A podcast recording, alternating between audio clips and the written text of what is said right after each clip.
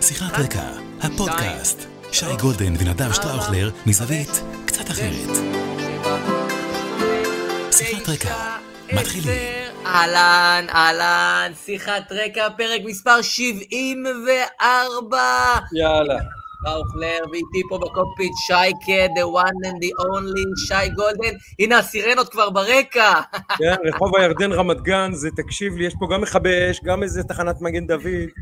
אה, חוץ מסניף של, אה, לא, באמת, זה כאילו עושים פה ניסוי צופרים כל יום, חמש פעמים ביום, מטורף רחוב הירדן. וטוב, תשמע, ואני בציר סלמה, אתה יודע, אז כל אחד והזה שלו. אה, אגב, מה שטוב, רגע, אני אגיד.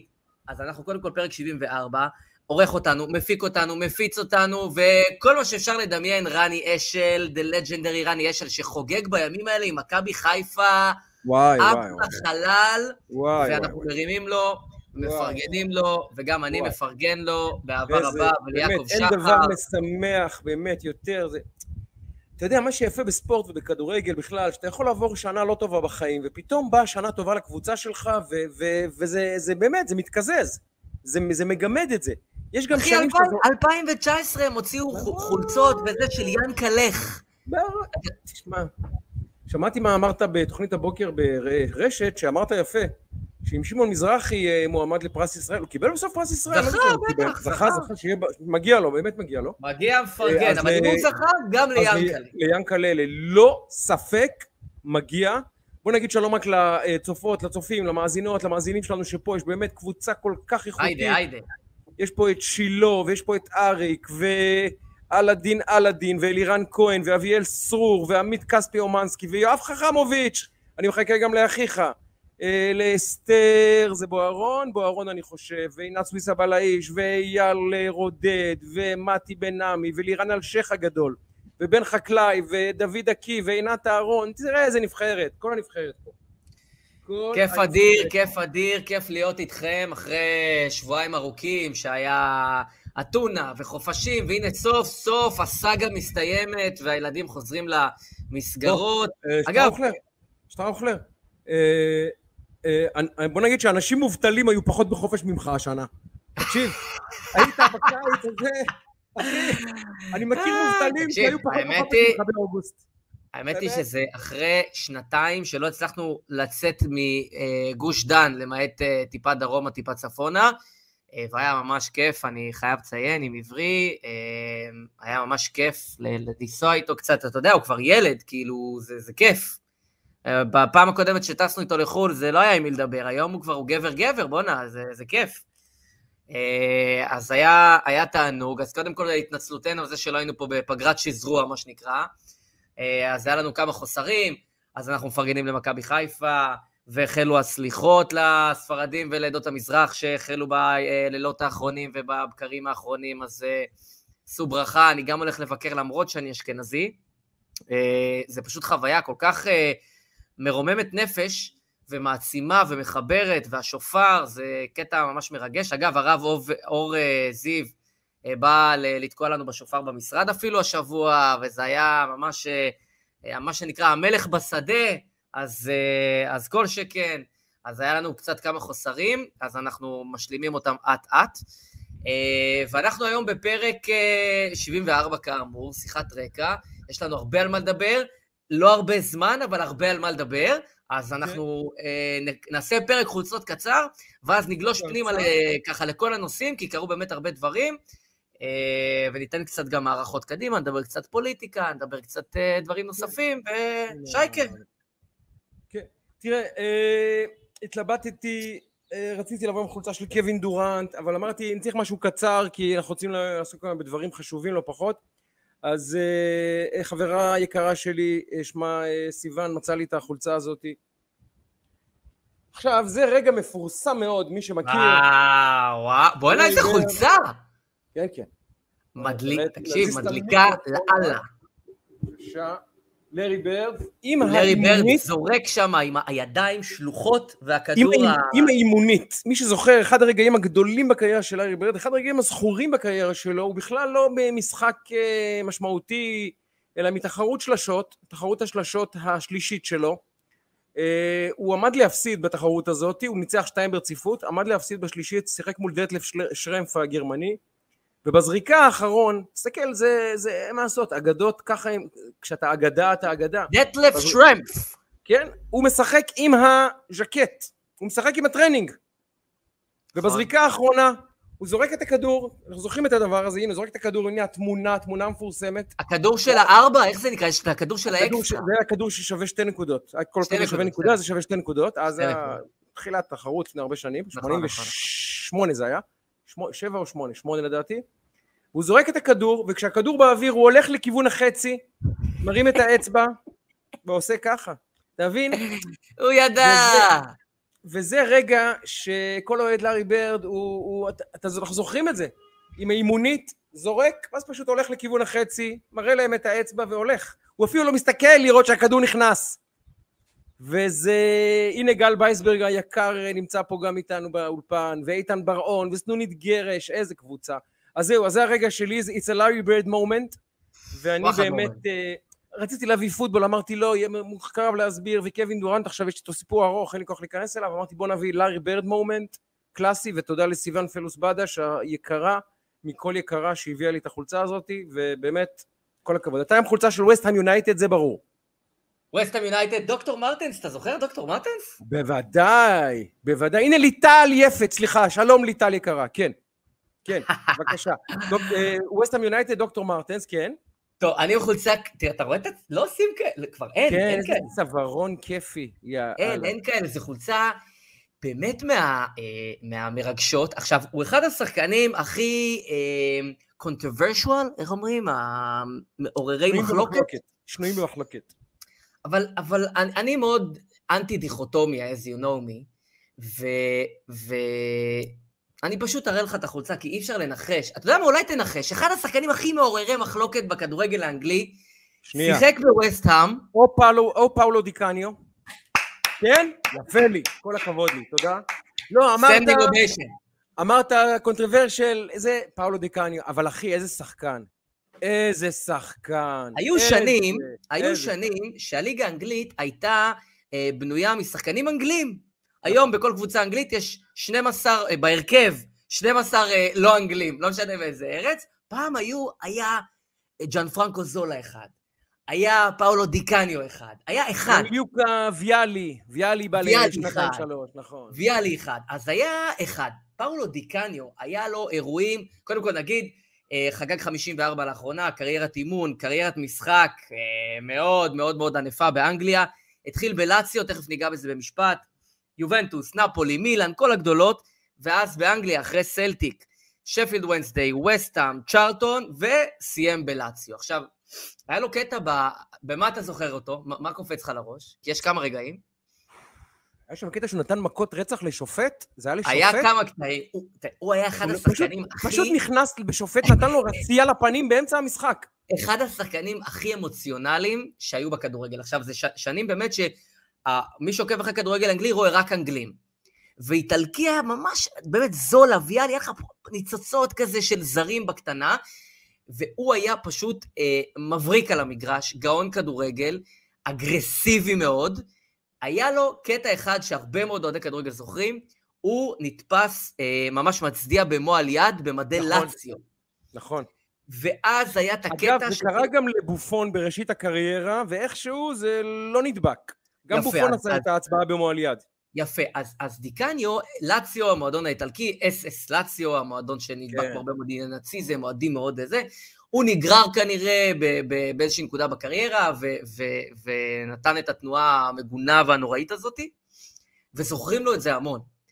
וקראתי הרבה רעיונות איתו וצפיתי ברעיונות איתו אחר כך, שהוא ממש עשה תיקון מאוד משמעותי והרצה אחרי הדבר הזה, ודיבר על העניין של סובלנות ונגד אנטישמיות, ודיבר על... ממש עסק בזה ועוסק בזה גם כמאמן. ממש עשה סוויץ' מאוד משמעותי, הבין שזה היה אה, מאוד מאוד מאוד פסול, זה ממש נזכר לו. אבל אחד הרגעים שהם בעיניי רגעי הכדורגל המתוקים והיפים ביותר, פאולו דיקניו אה, היה מעורב בהם, והוא רגע שכל אוהד ספורט בעיניי צריך לראות, וזה, וזאת הסיבה שגם רכשתי את החולצה הזאת, שהיא חולצת וינטג' מאוד מיוחדת משנות ה-90 של דוקטור מרטנס.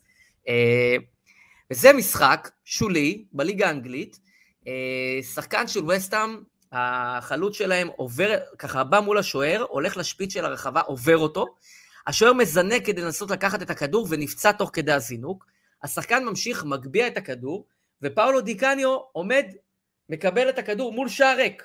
הכדור מגיע אליו, הוא פשוט צריך לנגוח אותו לתוך השער. מה עושה פאולו דיקניו? תופס את הכדור בשתי הידיים, עוצר את המשחק, והולך לשוער, אומר, השוער פצוע, אני לא ממשיך לשחק. איזה איש. איזה איש. וזה רגע איזה איש. שכשאנשים אומרים דיקניו, רגשות, עצבים, היה שובר רגליים, היה זה, אבל איזה רגע מתוק של אה, friendship בכדורגל, ואיזה, אה, בכדורסל אומרים franchise player, נכון? איזה שחקן של, אה, אה, שהוא גדול יותר מהמותג, וזה, וזה מהרגעים שבעיניי צריך לחנך עליהם אה, אה, ספורט וכדורגל בפרט. אז זה פאולו די קאניו, אה, היום אני בהצדעה עם החולצה הנפלאה הזאתי, ויאללה, אשטג התחלנו. תקשיב, אני אגיד לך, אני, יצא לי, יצא לי לבקר באיטליה לפני, אה, אה, בזמן היורו, בזמן היורו ה- שבו היא זכתה. אתה זוכר את זה? הייתי שם ברבע ובחצי לדעתי, הייתי עם בתי היפהפייה נועה, ויצא לי להיות ברומא, זה היה תקופת קורונה, אז תקופה קצת אחרת וזה, אבל יצא לי לשבת באיזה, זה לא ספורטס בר, זה כזה פיצריה בר כזה גדולה ברומא, אם היו שם 300-400 אוהדים איטלקים, תקשיב, אחת מחוויות הכדורגל המדהימות שהייתי בהן בחיי. 300-400 אזורי בפיצה, בפיצריה, שרים, כל ה... יש... הם בתי... הם... אתה יודע, המשחק בלונדון, כן? הם שרים ברומא כל השעתיים, שרים, מקללים, צורכים, הולכים מכות אחד עם השני, שיכורים, אבל שיכורים חמודים, לא שיכורים, אה, אתה יודע, שיכורים אנגליים נהיים אנטיפטיים. שיכורים חמודים. אה, במקרה ניצחנו גם בשני המשחקים, איטליה ניצחה בשני המשחקים, אז בכלל היה חגיגה גדולה. אבל האהבה שיש שם לכדורגל, אתה רואה משהו ש... הרי אני אוהב כדורגל, אתה אוהב כדורגל, בכל העולם אוהבים כדורגל, אבל יש משהו בעם הזה, זה באמת בדם, בדם, יודע איפה אתה בדם. יודע איפה אתה רואה את זה ממש? בהמנון. כש... כשהם שרים את ההמנון, אני מציע לכל אחד, גם אם הוא אוהב ספורט, גם אם הוא לא אוהב ספורט, לעשות ביוטיוב אה, ההמנון האיטלקי. איטלי אנת'ם, נכון? זה אומרים אנת'ם. כן, כן. אה, את, מי שיסתכל, רוצה לראות תשוקה מהי, שיראה את שחקני הכדורגל של איטליה, ולא משנה באיזה משחק, חובבנים נגד סן מרינו. איך השחקנים שלהם עומדים אה, בהמנון שלהם, יבין, זה כל הסיפור, זה הכל. אין דבר כזה בעולם. אתה רואה אותם בטירוף, כאילו, אתה לא יכול שלא, כאילו, גם, גם האוהדים שרים את זה כמו משוגעים, אבל השחקנים, אתה יודע, פה מדברים על זה שחלק מהשחקנים לא שרים את ההמנון, וזה צורם להרבה מאוד אנשים, יש פה עניין עם ערבים, וזה... שם אתה רואה את, ה, את התשוקה, זה דבר מדהים, וזה זה למה אנחנו אוהבים את ה... אני רוצה לפתוח, תפתח, לפני הפוליטיקה, במשהו אחר. תפתח. משהו ששמעתי אותך אומר, ב- גם כן אה, בתוכנית בוקר, נדמה לי אתמול או שלשום, מתי שזה לא היה. דיברתי עליך אתמול שלשום. אני שמעתי, ואני רוצה להתייחס לא ספציפית אליי, אלא ספציפית לאביב גפן, שביום שישי עובר נירו לוי, נדמה לי שזה היה בשישי, נדמה לי בשישי נירו לוי עובר תאונת דרכים. כן, שבת אני אביב חושב. גפן, ש- כן, ש- ב- ב- בסופה שזה היה מתישהו. מהמם. ואביב גפן מצייץ, מתפלל לשלומו של אחי ניר לוי. מדהים. תגיד לי, אחי, יש יותר סטנדרט מזה? לא. יש יותר א' ב' מזה? סטנדרט מינימלי, אלמנטרי, שהוא לפני האלף ב' אפילו. ואני אני לא בטוויטר, אבל אה, אה, אתה יודע, אנשים, ש, אה, אנשים טובים מה שנקרא, שלחו לי לינקים. המתקפה שהוא עבר, מה אתה חוזר בתשובה, הדתה, מתחנף לדוסים, אה, אה, ביביסט, ואתה אומר לעצמך, אלוהים בשמיים שישמור. אלוהים בשמיים, עזוב עכשיו ימין ושמאל, עזוב עכשיו ביבי לא ביבי, עזוב עכשיו המחנה הזה שכל מי שלא אומר יש להשמיד את נתניהו ואת כל חבריו, מצביעיו, עוקביו ואוהדיו הוא השטן, עזוב את זה. בן אדם כותב משהו הכי אלמנטרי בעולם, כמו מתפלל לשלומו של חברי נירו לוי, וחוטף על הראש. מה אתה כותב מתפלל? אגב, מה זה חוטף על הראש? זה היה קיצוני בקטע מטורף. אני ראיתי את התגובות, אני לא האמנתי. לא האמנתי. לא האמנתי. לא האמנתי. זה כאילו? זה... נדב, אני... המ...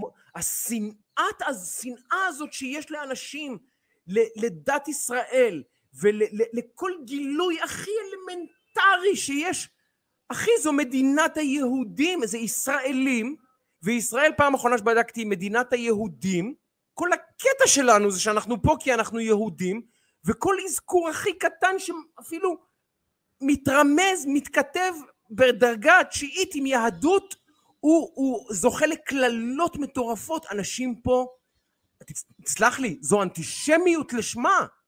זו אנטישמיות, זו לא שנאת דת. בן אדם כותב לו... זו אנטישמיות. בן אדם כותב לו, אז עכשיו אתה גם מתפלל. מישהו אחר אומר לו, גם אני מתפלל, גם אני מתחיל להתפלל שזרע המן ושכמותך ייעלמו מהארץ הזאתי. אה, כל מיני מילים, קללות וכדומה. נתפלל גם עליך. אה, אתה מתפלל, נדפקת לגמרי. תקשיב, עכשיו, זה מת, מתכנס גם עם העניין של ההופעה שלו בקדומים. טירוף של שנאה, כן. כן ההופעה שלו בקדומים. עכשיו, זה באמת כאילו, אתה אומר לעצמך, אתה יודע מה, נגיד שאתה חושב שזה ציני. אני מאמין לאביב גפן, אוקיי? אני מאמין לו, אני רואה את המהלך הזה שהוא עובר, גם, גם הליך של התבגרות, גם טיפה הכאה על, על חטא, על דברים שבעבר הוא אמר, מבורות. הרבה פעמים אנשים מדברים מבורות, גם אם הם אומרים את זה בביטחון ובפתוס, אה, מדברים בבורות. והוא היה, אנחנו בימים אחרים, הוא היה הדבר הכי גדול שיש, כאילו, אתה יודע, אפשר להגיד, פחות או יותר... היה גדול מאוד, גדול מאוד. מהגדולים שהיו פה בתקופה מסוימת, ש... שהמציאות עבדה טיפה אחרת מבחינת המדיה. לא אה, ואתה יודע, מה שנקרא, עלה לו, והוא אמר כל מיני דברים שהיום הוא חושב אחרת. זה דבר טוב שאנשים מעדכנים את דעתם מעת לעת. איך אומרים? ו... רק חמור לא משנה את דעתו לעולם. ואתה רואה, את ה, אתה רואה את התגובות, זה פשוט מטורף. אז אני דיברתי באמת אה, זה, ואני מחזק את ידיו, ואני מחזק אותו, אה, ו, ושימשיך ככה, ודיברתי ואמרתי עליך מה, מה אתה עברת אה, ועובר, אבל כש, כשעשית את השינוי הגרסאות והעדכון הדעות והעמדות שלך ביחס לאולי דברים שאמרת בעבר או חשבת בעבר, ו... מוקי, שבא ודיבר על, אה, אה, על הבלפוריסטים ועל הדברים שהוא ראה שם, ואז אנשים פשוט החרימו אותו. כאילו, ברגע אה. שמישהו יוצא מה... זז רגע מהשורה, זה פשוט דבר מטורף. מטורף. זה דבר מטורף, זה כאילו, זה רמת טרלול שאתה אומר, מה, אתם לא, אתם, אתם לא קולטים את עצמכם?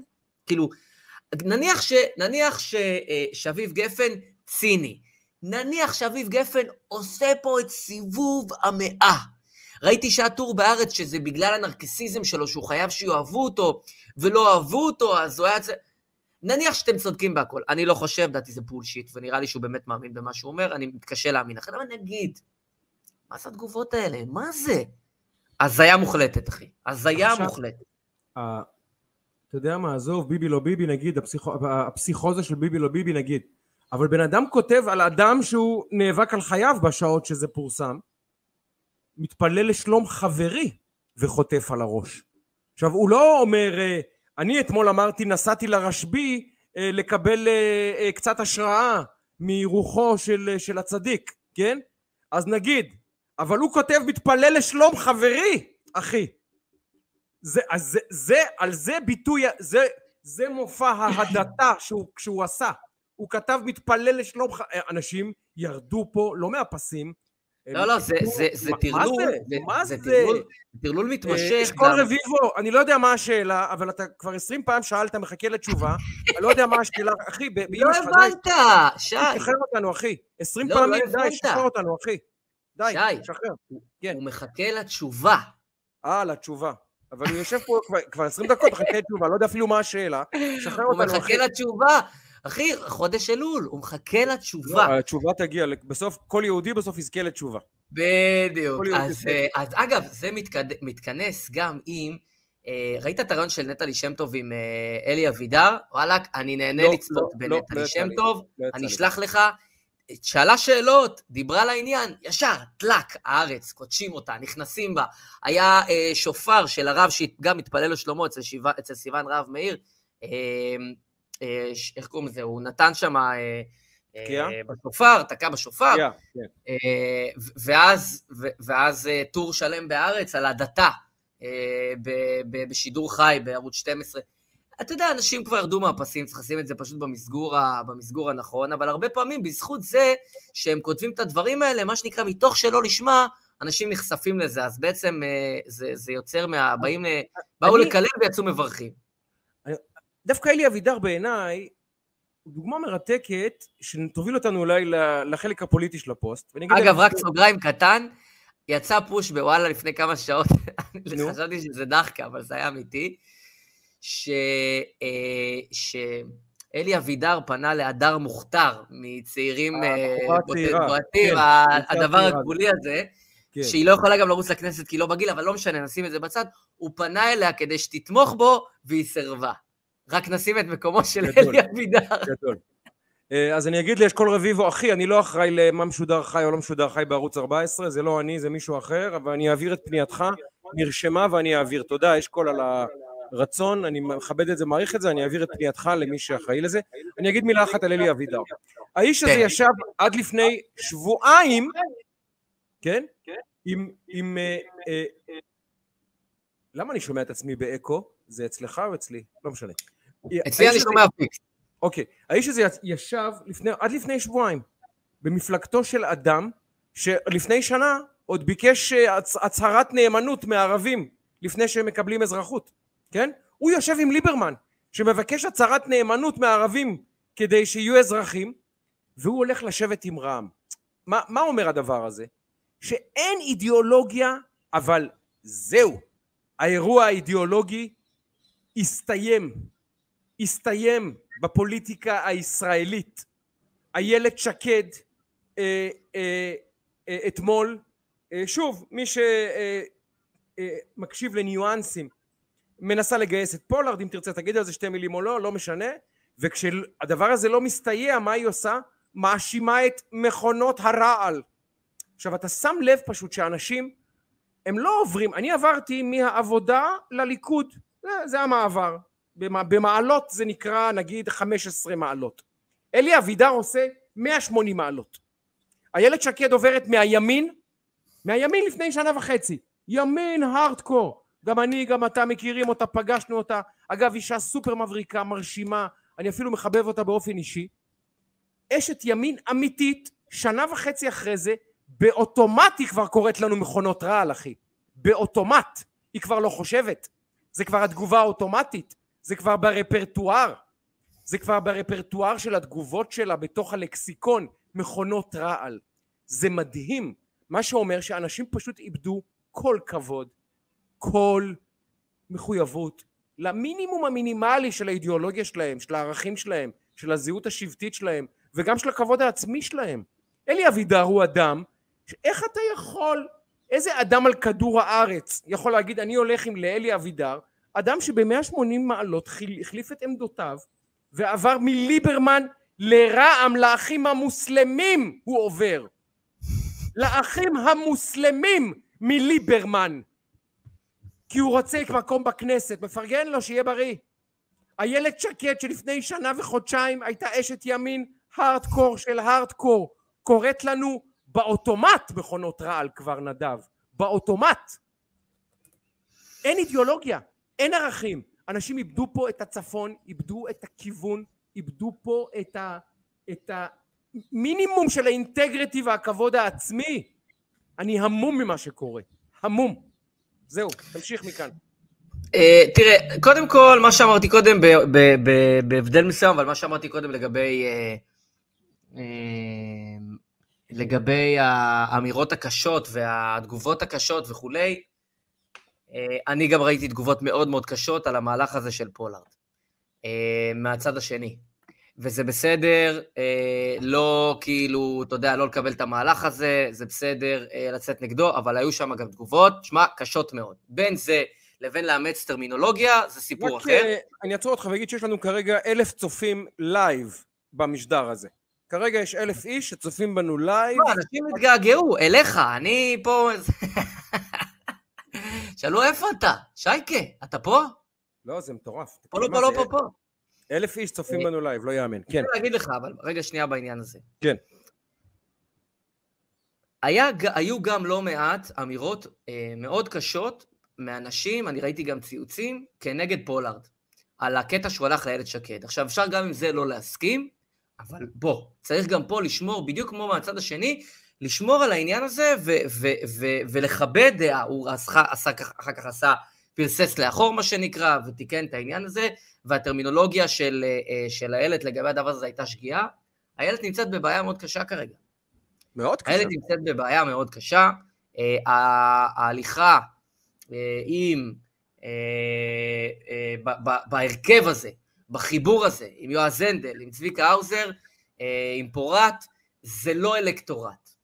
אין מה לעשות, איך שאתה לא הופך את זה, זה לא אלקטורט, זה לא יכול לעבור את אחוז החסימה, אין לזה דרך, ולכן אה, או שיקרה פה בטווח ממש הקצר איזשהו מהלך משמעותי, אה, שישנה פה את העניין, כולל שינוי משמעותי ברשימה, שינוי בנרטיב, משהו מאוד משמעותי, או שהדבר הזה אה, לא ירחק היום והוא, והוא ייסגר, כי איילת לא תרשה לעצמה להגיע למצב שהיא הולכת עד הסוף ולא עוברת את אחוז החסימה, ושורפת קולות למחנה. זה לא יקרה, אני אומר לך, אין מצב. מה אתה חושב, אתה יודע, הדדליין שלה? תראה, סגירת הרשימות הן uh, בעוד uh, כשבועיים, uh, 15 לספטמבר אם אני לא טועה. Uh, תשמע, יכול... לשם יש לה איזשהו דדליין. זאת אומרת, uh, אם היא לא תביא חיזוקים מאוד משמעותיים, אה, ושינויים מאוד משמעותיים בתוך, ה, אה, בתוך האירוע הזה, אה, אז אני מאמין שזאת תהיה נקודה שיהיה מעניין להסתכל עליה. אנחנו עוד ב-15 לספטמבר, נהיה בנקודה שנבין רגע לאן הקונסטלציה הזאת הולכת. איזה שפנים עוד יש לה? היא ניסתה את פולארד, זה שפן יפה, אין מה לומר. כן, אבל אתה רואה, זה התהפך, אז, אז חבל הזמן, זהו, זה כבר מאחורינו. איזה שפן יש לה? תשמע, יכולה לעשות כל מיני uh, מהלכים uh, טקטיים, אני לא רואה פה איזה חיזוק מטורף שיכולה להביא, העסק uh, בסוף כבר על המסילה. Uh, היא כרגע הולכת למקום שאני, קשה לי לראות אותה בקונסטלציה הנוכחית מתרוממת, uh, ובהינתן הנקודה הזאת בעוד כשבועיים, אני חושב שאם היא תהיה באותו מצב, אני, אני לא חושב שהיא uh, תבזה את עצמה במקום שהיא, וגם תפגע באמת במאמצי הגוש. בסוף, אני לא חושב שאיילת שקד ב... אה, אתה יודע, באמת שלה היא מעבר של אלי אבידר לרע"מ, זה קיצוני, לא שם, כן? בואו נהיה הוגנים שנייה, היא לא עשתה שינוי כל כך משמעותי בעמדות שלה, היא עשתה החלטות אה, ש, שפגעו בה דרמטית ברמה הפוליטית, ובתוך העניין האידיאולוגי מאוד מאוד מורכב, אבל אה, זה, אבל... זה, זה אלי אבידר, זה קיצוני, בתור... אפילו, אפילו ביחס לפוליטיקה הישראלית, הוא מקרה לא, קיצוני. אני רוצה שתסביר לי בתור באמת, ומי שצופה בנו פעם ראשונה, יש לנו היום הרבה צופים, אולי כמה שלא יודעים את הדבר הזה, נדב שטראוכלר, אחד היועצים האסטרטגיים הבכירים בישראל, יועץ לגופים, חברות, ובאמת העסקים הגדולים בישראל, החברות הגדולות בישראל, וגם ייעץ לפוליטיקאים רבים, כולל ראש הממשלה מר נתניהו, בקמפיין הראשון של הבחירות האלה, ניהל את הדיגיטל תקופה לא קצרה ב... אה, איך קוראים לגוף הזה אצל ראש הממשלה? אה, יחידת ה... מה? אה, נו? נו... אה, מערך התקשורת. כן, לא, יש לזה שם, נו. הסברה לאומי, מערך הסברה לאומי, אה. מערך הסברה לאומי, כן. אה, אז בכל כאמור, איש שיודע דבר או שניים על פוליטיקה, לדעתי אפילו את איילת שקד נתן לה עצה או שתיים בחיים. תסביר לי את הרציונל של אישה, שכרגע הסטיקר שיש לה על הגב זה בעיית אמינות, זה הסטיקר. מסתובבת ברחוב, וגם בצד שמאל וגם בצד ימין, מסתכלים עליה ואומרים אני לא בטוח מה אני, אם אני מאמין לאישה הזאתי.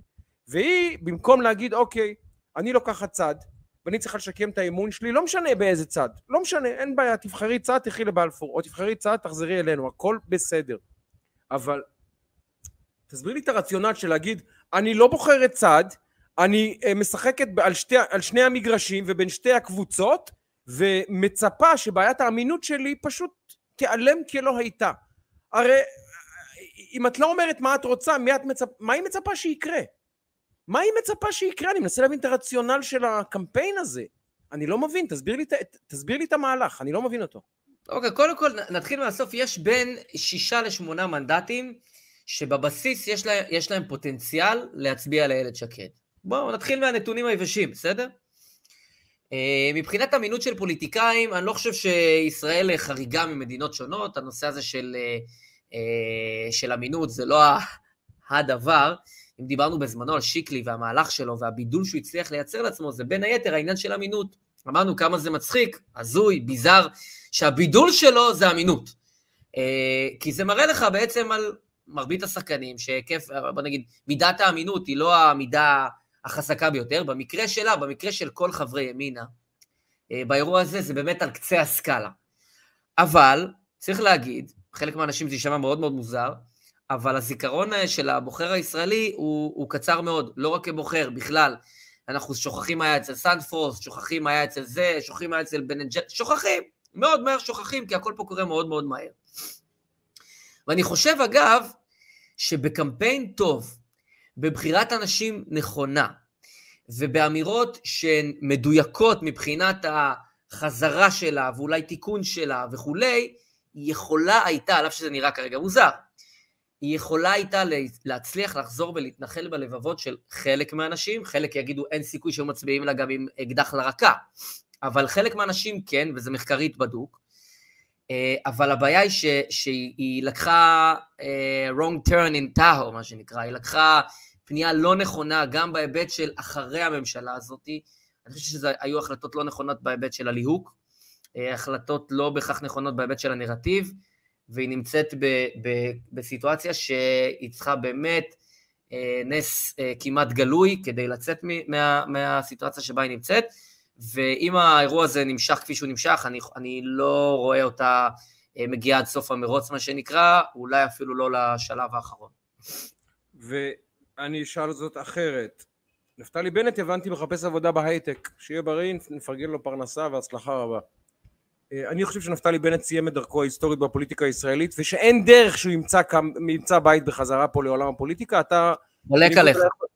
אני יודע, אני יודע שאתה חושב שהזיכרון הישראלי הוא אחד הקצרים בעולם שהפוליטיקה הישראלית היא גמישה ושיהודים אוהבים לסלוח ואוהבים לשכוח, זה בסדר. אני אגב, אני לא, לא נוקט אה, עמדה בעניין הזה, אני מראה קונסטלציה לא, פוליטית אה, לפי ההיסטוריה. אני אתן לך דוגמאות לאנשים שלא סלחו להם ולא שכחו להם, נגיד אהוד ברק שלא מסוגל לחזור לפוליטיקה. ניסה לדעתי פעמיים, והציבור אמר לו תודה, זה בסדר. אין צורך, אהוד.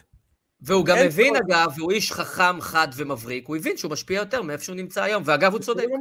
ולדעתי גם נפתלי בנט יעשה סיבוב, אין ספק שהוא ינסה, והציבור יגיד לו, אחי, אנחנו זוכרים אותך, אתה ההוא מהשקר הכי גדול בהיסטוריה של הפוליטיקה הישראלית, זה בסדר. השאלה אם גם איילת שקד, שהיא יש לה... תראה, בנט היה ראש ממשלה. איילת שקד, לדעתי, אם היא עכשיו יוצאת מהחיים הפוליטיים, אם היא תחזור בעוד שלוש-ארבע שנים, יהיה לה מאוד קשה. היא צריכה להתחיל כמעט מאפס. כמעט מאפס, כחברת כנסת ממש, מה, ממש מן המניין, ולטפס את דרכה שוב למעלה. היא לא תחזור לנקודה שבה היא מגיעה ככוכבת לרשימה, ויש לה מעמד, והיא מובילה רשימה, ואחריה אנשים. תצטרך להתחיל, כמו אורלי לוי להבדיל, לטפס את דרכה בחזרה לצמרת. ואם היא לא תצליח, כמו שלצערי קורה לאורלי, אז uh, זהו, it's over. ולדעתי הקריירה של איילת עכשיו, הפוליטית, על חוט השערה לפני סיום, לפני סיום בכלל. אני חושב שהיא לא נמצאת במקום של אה, בנט.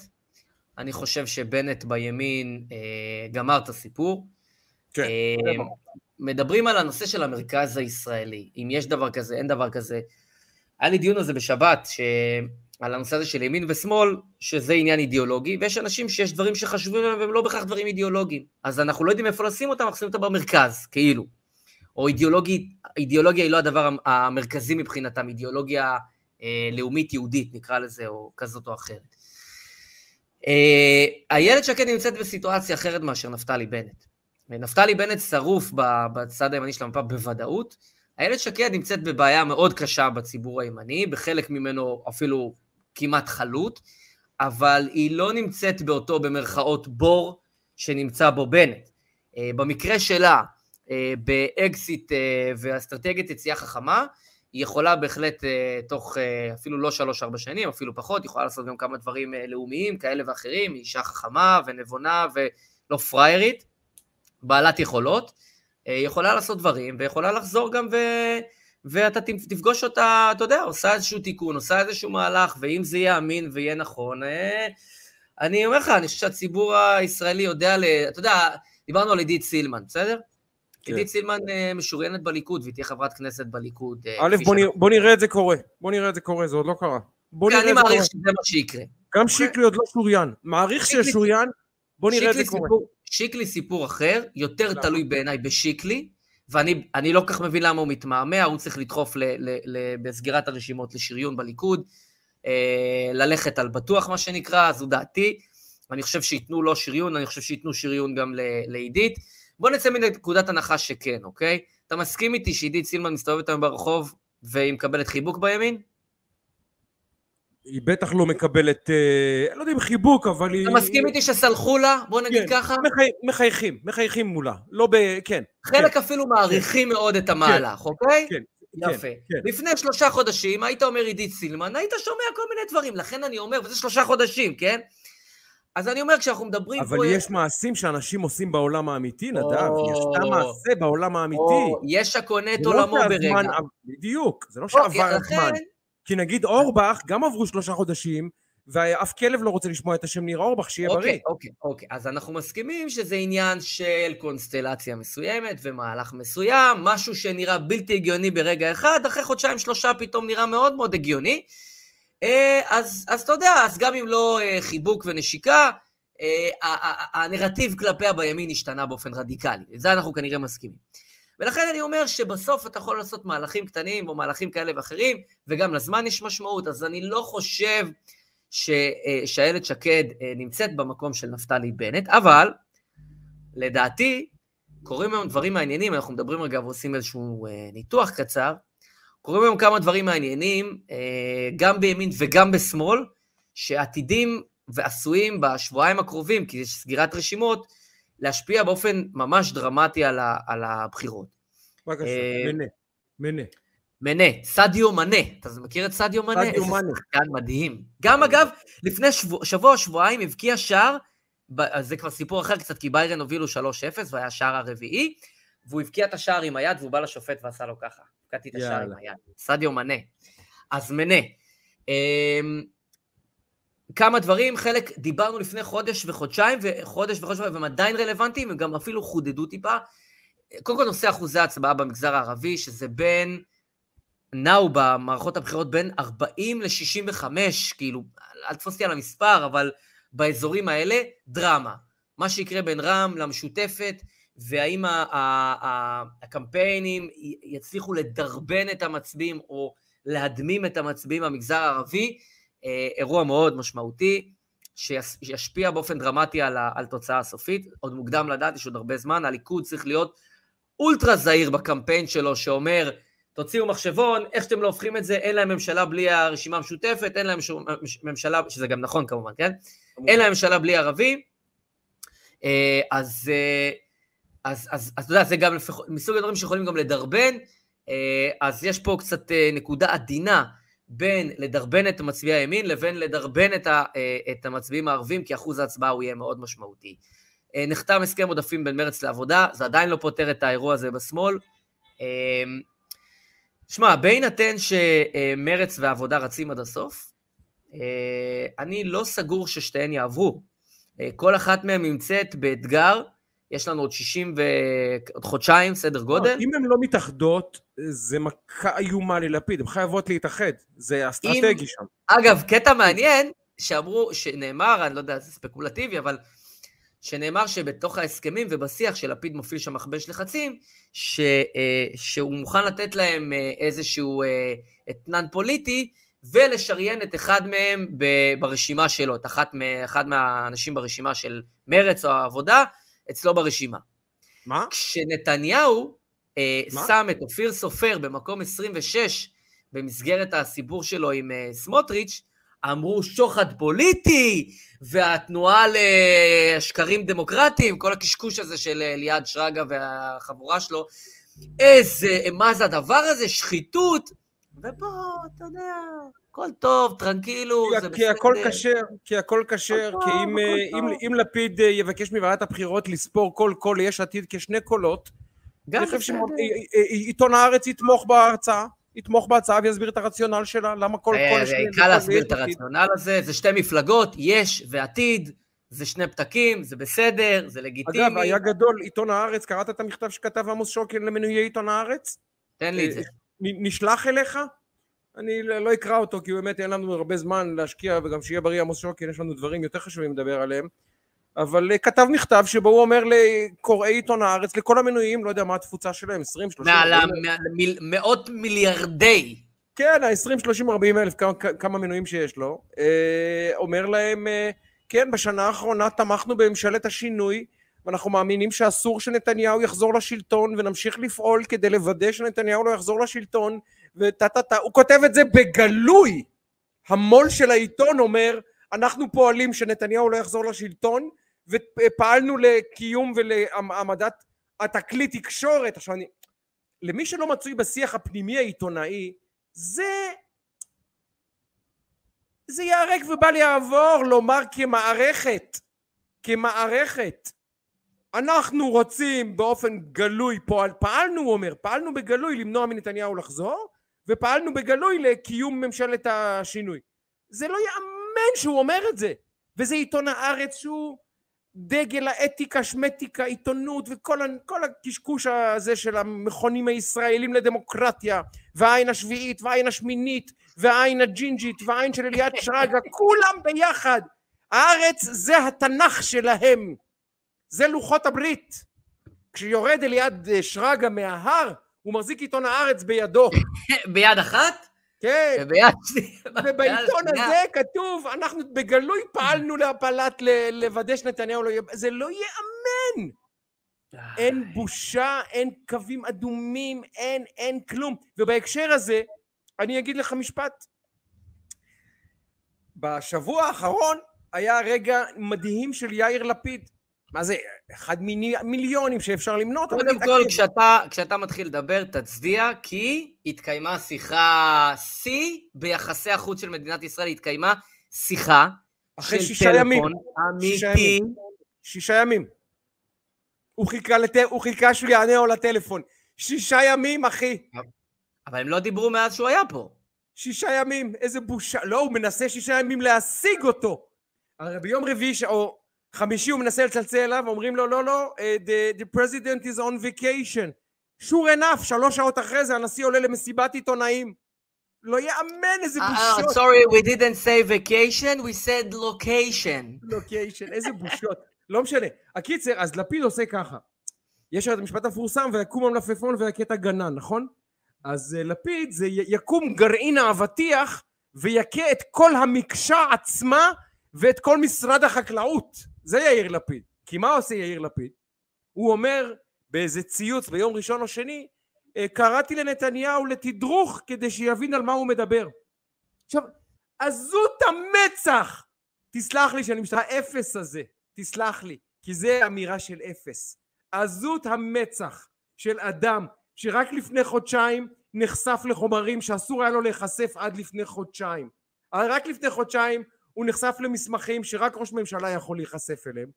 לומר על אדם ש-15 שנה הוא ראש ממשלה, מתוכם 12 ברציפות, וניהל את אה, אה, ענייני המודיעין, בטח הגרעין האיראני, ברחל בתך הקטנה יותר טוב מכל אחר אדם בישראל, כי הוא היה הפרו... הטיפול הישראלי בגרעין האיראני. הוא היה. הוא הספר. אם אתה רוצה לקרוא ספר מה ישראל עשתה התמודדות עם הגרעין האיראני, הוא הספר. הוא האיש. לא יש את כל המידע.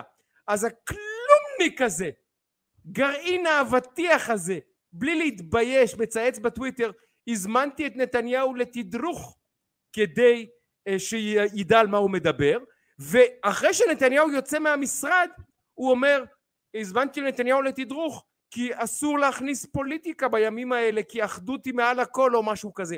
האיש הזה כותב משפט, מבצע פעולה שסותרת אותו, מבצע אז משפט שסותר את הפעולה שהוא ביצע ואת המשפט שהוא כתב, ואז מבצע בהתאמה, עכשיו זה, זה פשוט סתירה, פעולה, פעולה סתירה, אמירה סתירה, פעולה סתירה, ופשוט איש לא פוצה פה. פה! פה! זה לא ייאמן. נדב, זה לא ייאמן. אנחנו עומדים מול הדבר הזה. יושב האיש הזה, היאיר לפיד, אחי, צחוק צחוק. צחוק צחוק. אה, אם אנחנו אומרים מה היה המטרה של אה, לפיד כשהוא לקח לעצמו את הרשות המעבר, זה לייצר את הנראות שלו כראש ממשלה, ואחי, זה כנראה עובד לו.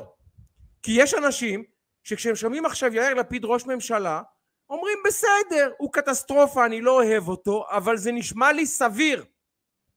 זה נשמע לי סביר, אז הצליח לו אחי.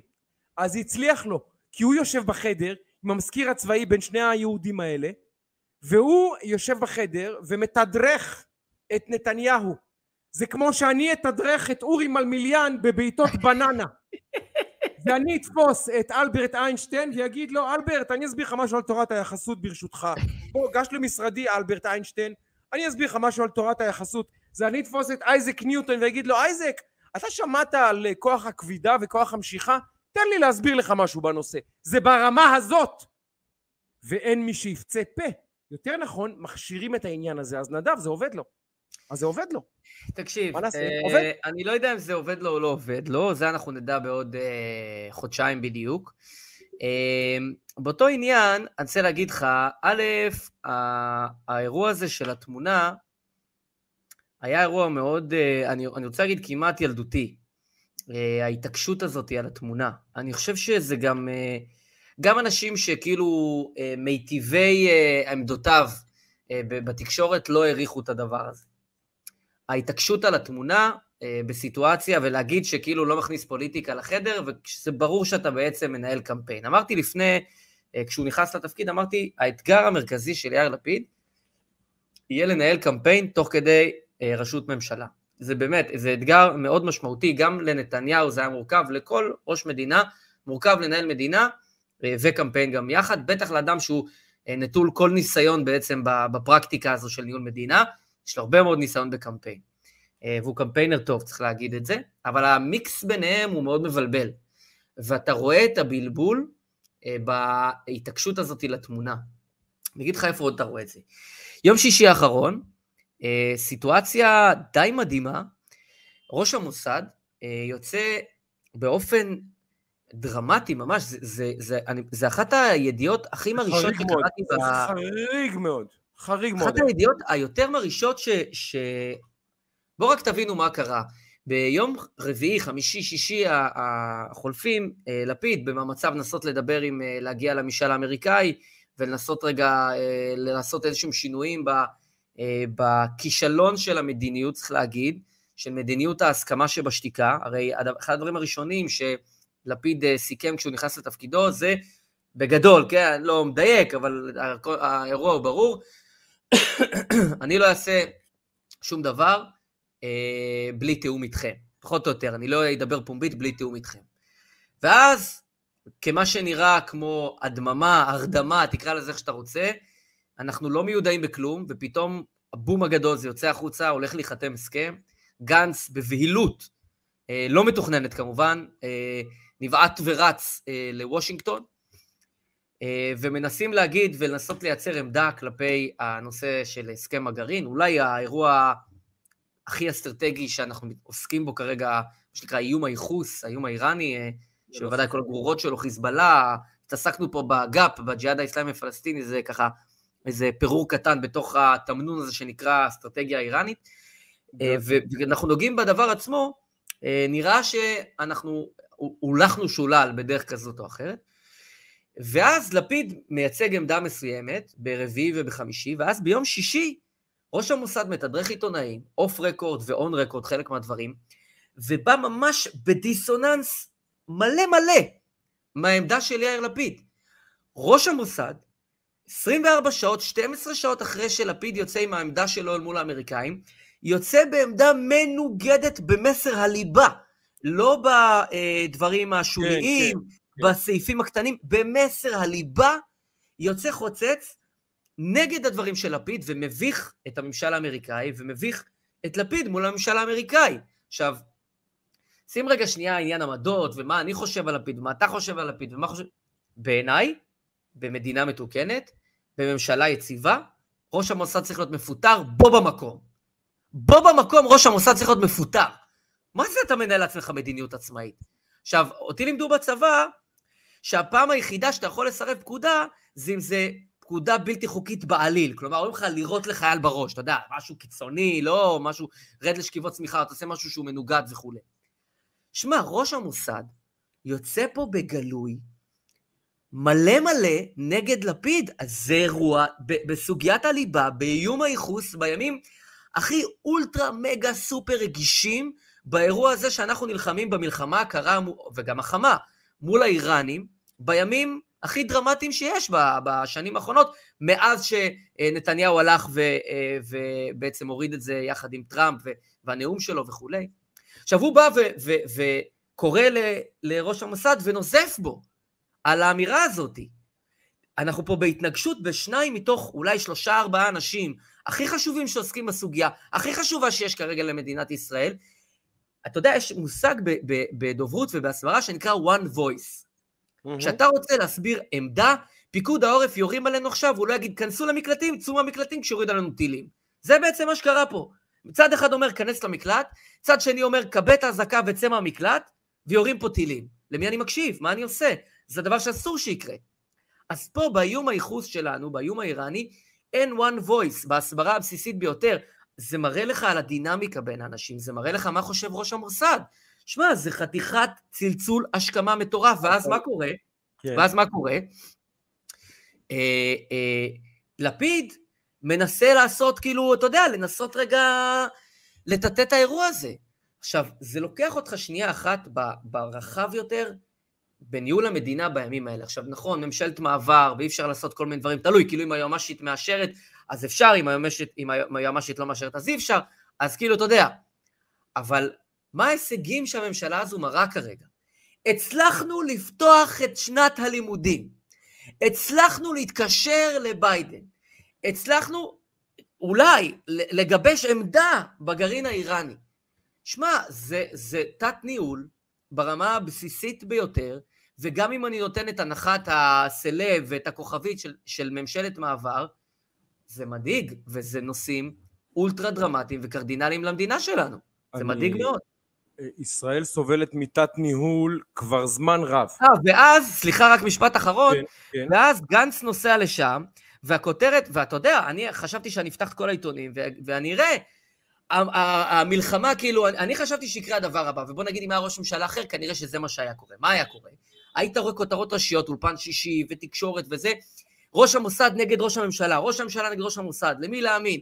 ואז אחר כך פולו-אפים ותדרוכים אמריקאים. אה, אם אתם לא סגורים על עצמכם, אז איך אנחנו בכלל אה, נקשיב לכם? אתה יודע, כאילו, בכירים אמריקאים אומרים, ואז היית רואה המאבק, אה, איך אנחנו מכשילים את עצמנו, כותרת אחרי פולו-אפ אחרי כותרת. במקום זה, מה היה? כותרת, במקרה הזה בידיעות אחרונות.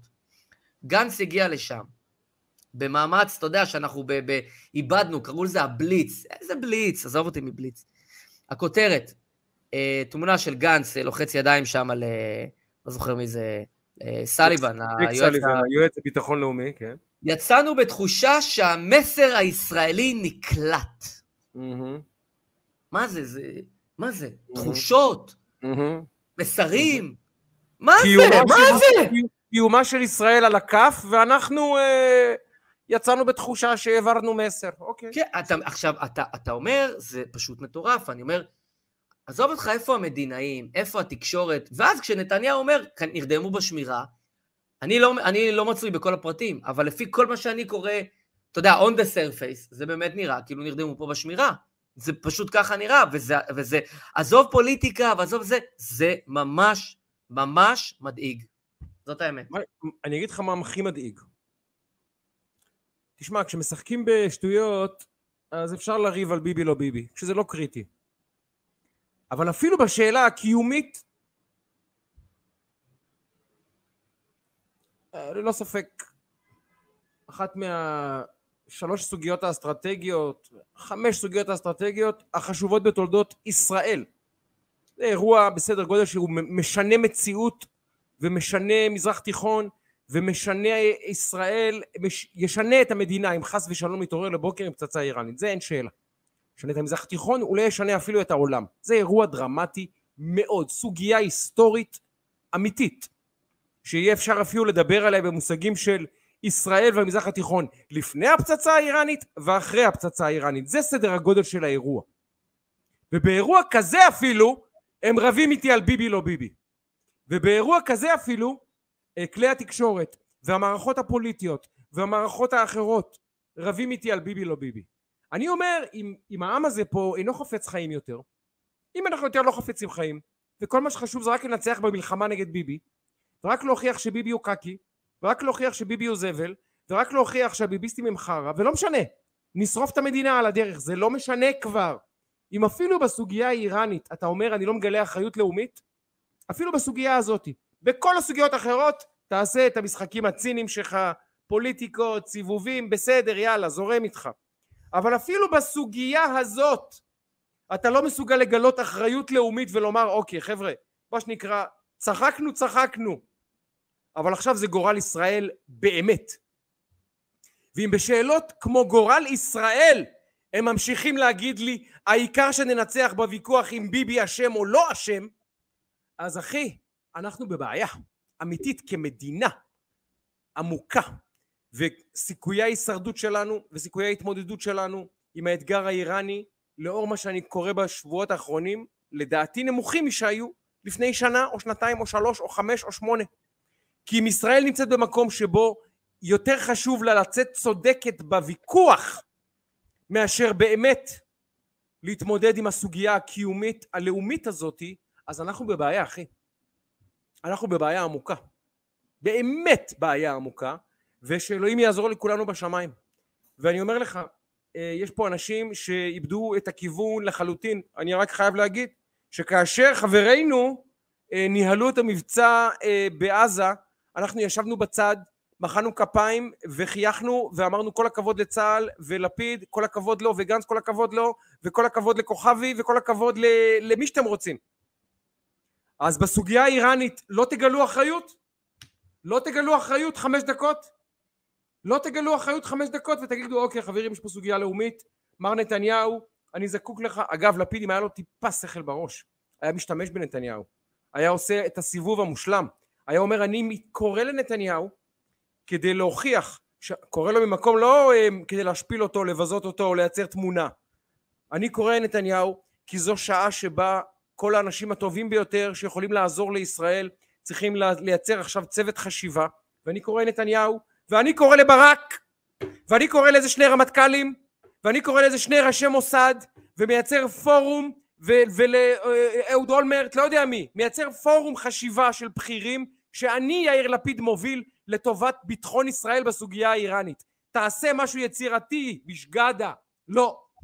הוא רוצה לנצח במלחמת אגו הקטנה ובקרבות טוויטר הקטנים את נתניהו אפילו את היצירתיות אני אתן לך דוגמה אפילו את, מיל, את הסיפור הזה של, איך קוראים לזה? תן לי דוגמה, תן לי דוגמה. אפילו הסיפור הזה מה? של... אתה יודע מה? תן לי דוגמה. אתה יודע מה? תן לי דוגמה. אפילו הסיפור הזה של, אה, נו, אה, שביתת המורים, המשבר, מערכת החינוך, whatever. יאיר לפיד, הנה דוגמה קלאסית, הוא, הוא פוליטיקאי עם הרבה בעיות לפיד. תקשיב, אנחנו פה לאורך הזמן מחמיאים לו על הקמפיינריות שלו ועל כמה מהלכים יפים שהוא עושה. מגיע, מגיע. אין ספק. אבל בחודשיים שלושה האחרונים הוא לא עושה את המהלכים הכי גדולים, זה לא שעתו הכי גדולה מבחינה פוליטית ברמת הניהול של האירוע. כי למשל את המשבר אבל, במשרד, אבל לא המשבר במשרד החינוך שזה עניין לאומי, תיקח אותו אליך, תגיד חברים, אני אוודא שב-1 לספטמבר תלמידי ישראל ישבו, ב, ישבו בבתי הספר. אני לוקח את זה על עצמי. זה אתגר לאומי, תחבר את כל הציבורים אליך. לא, לא, אני, אני לא מבין אותו. הוא מחפש רק את התמונה, רק את הניצחונות הקטנים. הוא באמת, אחי, אני אומר לך, וזה גורם לי לחשוב, שיכול להיות שהוא יודע לנהל קמפיין, אבל את התמונה הגדולה, אפילו הפוליטית, הוא לא באמת רואה. הוא לא באמת רואה. את התמונה הפוליטית הגדולה, באמת. את המשחק העמוק, את הלונג גיים, אני לא חושב שהוא יודע לשחק. טוב, קודם כל, נגיד, אה, כבכל שבוע, אה, אנחנו סופרים את הימים. אה, אברה מנגיסטו נמצא בשבי החמאס 2,915 אה, אה, ימים, לילות וימים, שמונה, כשמונה שנים. מעל שמונה שנים. חגג יום הולדת 36, חגג, ציין יום הולדת 36. זה היה ממש שבוע אחרי, זה היה ממש שבוע אחרי המבצע, הוא נפל בשבי. שבוע אחרי, שמונה שנים עכשיו. נכון, אז אנחנו אה, אמרנו וגם אומרים, כל אדם אה, אשר יקדם את, ה, את העניין הזה, אנחנו אה, נוקיר, נודה, נעריך. אה, משפחת אה, מנגיסטו, אנחנו מחזקים אותם אה, בכל שבוע ומקפידים לעשות זאת גם השבוע. אה, אז זה הנושא של אברה מנגיסטו, שחשוב לנו וחשוב שיהיה תמיד בשיח. אה, יש לך, יש לנו ככה עוד כמה דקות, אז גם יש איזשהו נושא שעוד בא לנו לדבר עליו. אה, רציתי להגיד לך, קודם לגבי אה, אה, בצלאל ובן גביר, יום שישי, תראה איזה יופי של נתניהו, תראה כאילו, סגר את הפינה, fuck, סגר את הפלומבה, שישי, חבר'ה מהרו לשבת, חבר'ה, שבת בפתח. לא, אבל, אבל אחי, אגב, אני אגיד לך משהו, תקשיב. על סמוטריץ' ובן גביר. הם שיגעו את כולנו שלושה ארבעה שבועות עם הדבר הזה. ואז נתן... אמרנו את זה פה, בסדר גמור, אבל אז, מה זה אומר עליהם? שאז נתניהו מרים טלפון, ולפי פרסומים הם סגרו בוואטסאפ את הריצ'רד אה, אה, של הרשימה, רבע לא, שעה נסגר האירוע. רגע, לא. אז מה? אז כמה רציני היה כבר ביניהם המאבק עם נתניהו ברבע שעה? רגע, גם הטקס של חתימת uh, הסכמי השלום בבית הלבן היו 20 דקות. אבל צריך להגיד, פה, הייתה פה מעורבות, אני יודע שגם uh, חבר הכנסת יואב קיש היה מעורב פה בתוך האירוע הזה, והיו פה עוד אנשים, והיה פה תהליך, ו...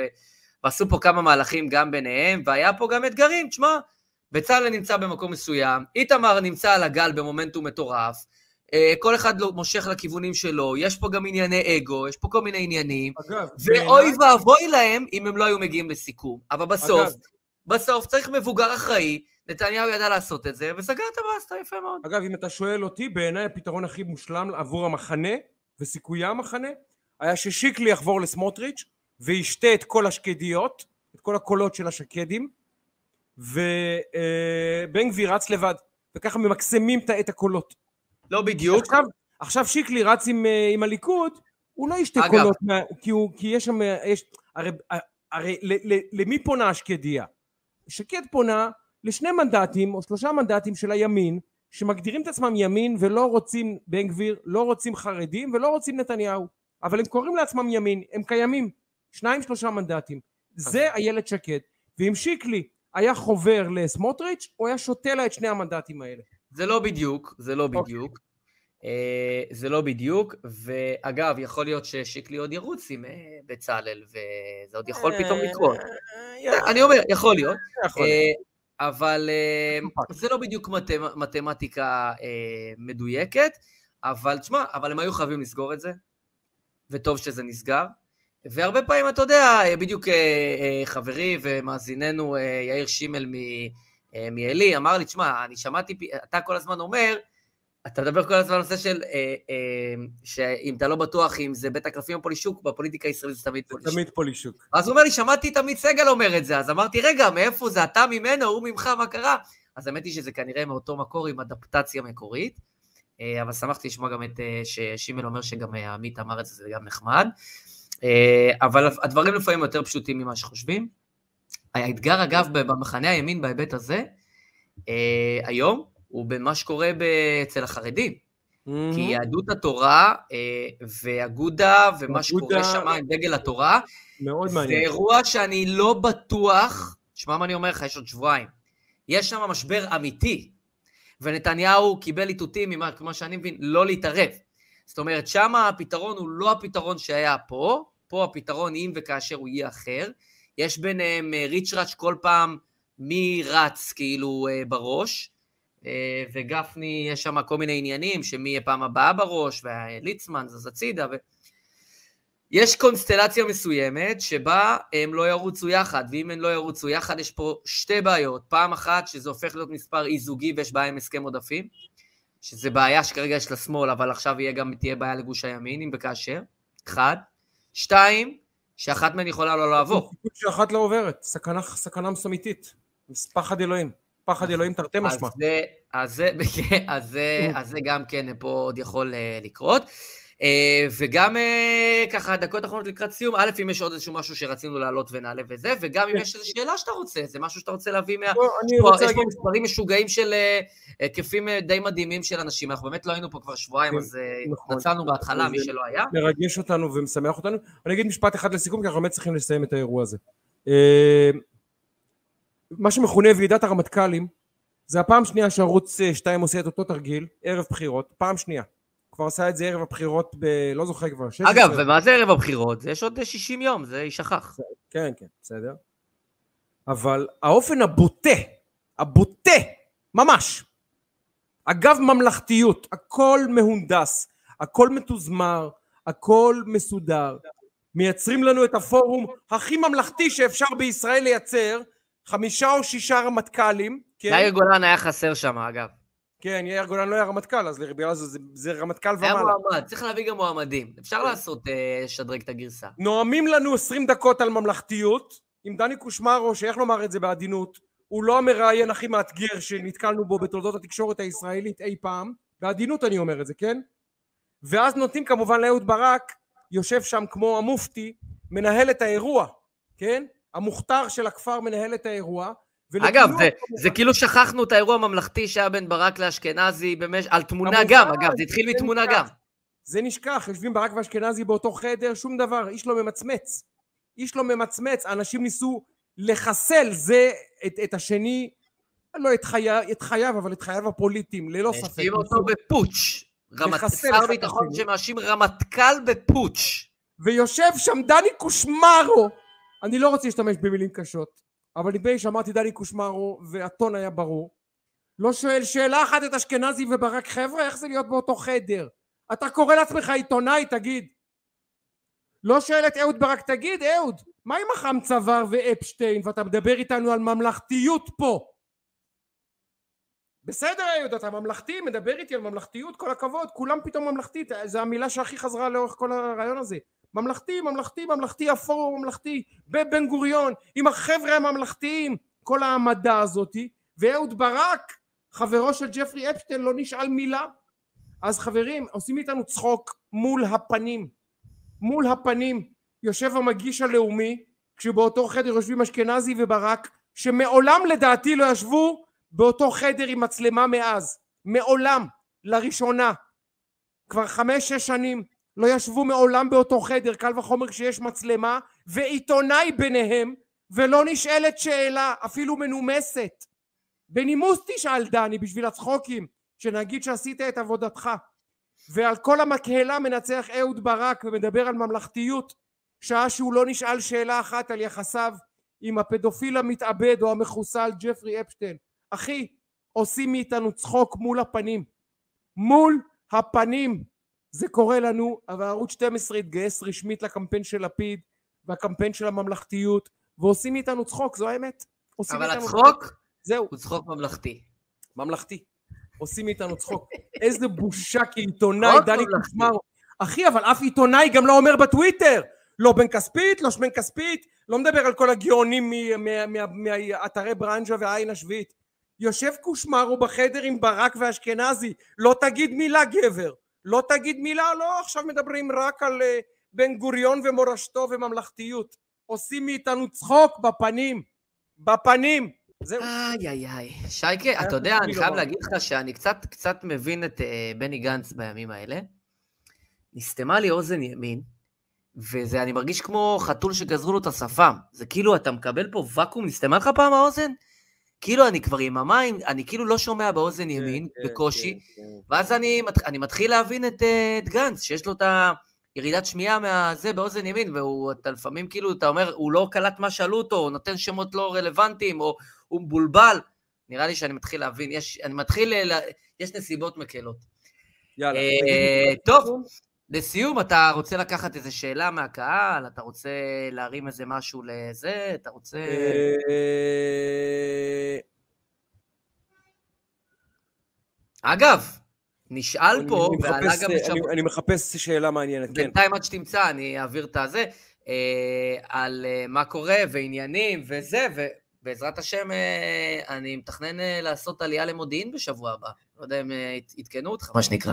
אגב, זה היה אמור להיות מחר, אבל חזלשו אותי, אז... אני לא אפתח את זה פה כשאנחנו מצול- מצולמים, מוקלטים ומתועדים. אבל אחי, מחר. אבל אחי, למה הדבר דומה? שאחי לא יופיע לחתונתי. עכשיו, אחי יגיע לחתונתי. במשך. שנה אני כבר... רס בן אמו יגיע. במשך שנה... יגיע בגדול. אגב, אני חייב להגיד לך שזה דבר מדהים. שבוע שעבר, גם, כי לבושתי, אני, זה לא שזה, אני פשוט לא הגעתי, לא הגעתי לאולפנים. כמה זמן זה קיים שם? לא הייתי. היית בחופש שב- חודש. היית בחודש חודש שנה. בשבוע כן. שעבר, שבוע שעבר הייתי בפטריוטים. גם אחרי, לא הצלחתי, אני לא מצליח להגיע. באתי לפטריוטים, אתה לא מאמין כמה אנשים דיברו איתי על זה אחר כך. אתה לא מבין כמה אנשים צופים, אני לא הבנתי כמה אנשים צופים ב...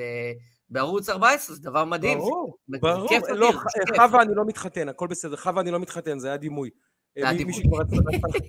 אבל אנ- אנשים לא אנשים לא ערים.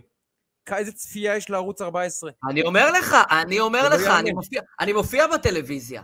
זה, אה, זה, זה כאילו המון אנשים, דיברו איתי על זה נכון, אחרי זה, המון אנשים נכון, כתבו לי, נכון. פגשתי אנשים, ראינו אותך בערוץ 14, זה כאילו מדהים, זה מרגש, זה משמח אותי ממש.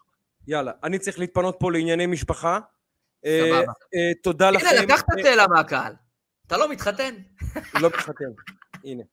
אה, תודה לכולם, באמת, לסנונית, לוויקטוריה, לרונית לוי, ל... הנה, ויקטוריה צימר פה, וג'ונתן שריקי, ומני מנצור הגדול, ושושנה טוויל, ובאמת, חבר'ה, אנחנו פה בשבילכם. אנחנו פה ממש. בשבילכם. בשבילכם. ונגיד אה, שאנחנו, למי שמצטרף, למי שזה, אנחנו לא היינו פה בשבועיים הקרובים, אנחנו- האחרונים, אבל נהיה פה בשבועות הקרובים, אה, ונגיד תודה אה, מאוד מאוד גדולה, קודם כל לרני אשל, שעורך אותנו ומפיק אותנו ומפיץ אותנו, אנחנו באמת בכל פלטפורמה אפשרית, בספוטיפיי, בגוגל פודקאסט, באפל פודקאסט, בפייסבוק, ביוטיוב, ב... באמת בכל מקום אפשרי. אה, ונגיד תודה לך, שייקה, כיף אדיר אחי, התגעגעתי אליך מאוד, כאן ובכלל. חיבוק גדול לכולם, לכל המשפחה. היה לי אה, אתמול ויכוח עם אה, אחי, אני אשאל אותך בשלוף, בלי לחשוב. תענה בלי לחשוב. אורי מגבו. לא? זה- תשובה אוטומטית כל דבר. אני אומר שלושה מוצרים של ביסלי, אתה מדרג אותם 1, 2, 3. אוקיי. אוקיי? של ביסלי? של ביסלי, אני עושה את זה לפי סדר א'- סדר א' ב', כשלא תהיה העדפות. אה, אוקיי. בצל, גריל, פלאפל. ב', ג', פ', לפי סדר א' גריל, ב', גריל ראשון קל, מדהים שאתה אה, אומר. את זה. פלאפל שני, בצל שלישי. אני הראשון, היחיד בארץ כנראה, שבצל הוא הראשון שלו ביפר, בלי תחרות בכלל. אתה איש מוזר מאוד, שי גולדן, אתה איש מוזר מאוד. זה... בצל, הנה מני מנצור הגדול, גם איתי בבצל, תרשמו. מה זה הגריל הזה? גריל זה גריל, קל גריל. ברור שגריל, מה השאלה? גריל. אה, קודם כל גריל על הגריל. גריל על הגריל. אה, ברביקיו, מישהו כותב פה, ברביקיו גם. לא, היה פה שלוש אפשרויות, זהו, נגמר. לא, זה מה שנתת אבל. נתתי. גריל. גריל, בצל, פלאפל, דרג את השלושה. יפה, אז אנחנו אה, על הגריל, חזרנו להיות על הגריל, אה, ואנחנו מזמינים אתכם לשאול שאלות, לשלוח הודעות, להציע רעיונות, להציף נושאים, אנחנו משתדלים לשתף, להיות מאוד לשתף את רספונסיביים. ה pod. להפיץ את, את הפוד. להפץ את הבשורה לעוד ועוד ועוד אוזניים. זה באמת, שי, מספרים מדהימים, באמת, כאילו, מדהימים, מדהימים. הפודקאסט מגיע מדהימים. עד סוף שבוע, זה, זה, זה אלפים ועשרות אלפי אנשים, זה דבר מדהים ומרגש, ובשביל זה אנחנו עושים את זה. אה, אז כיף אדיר.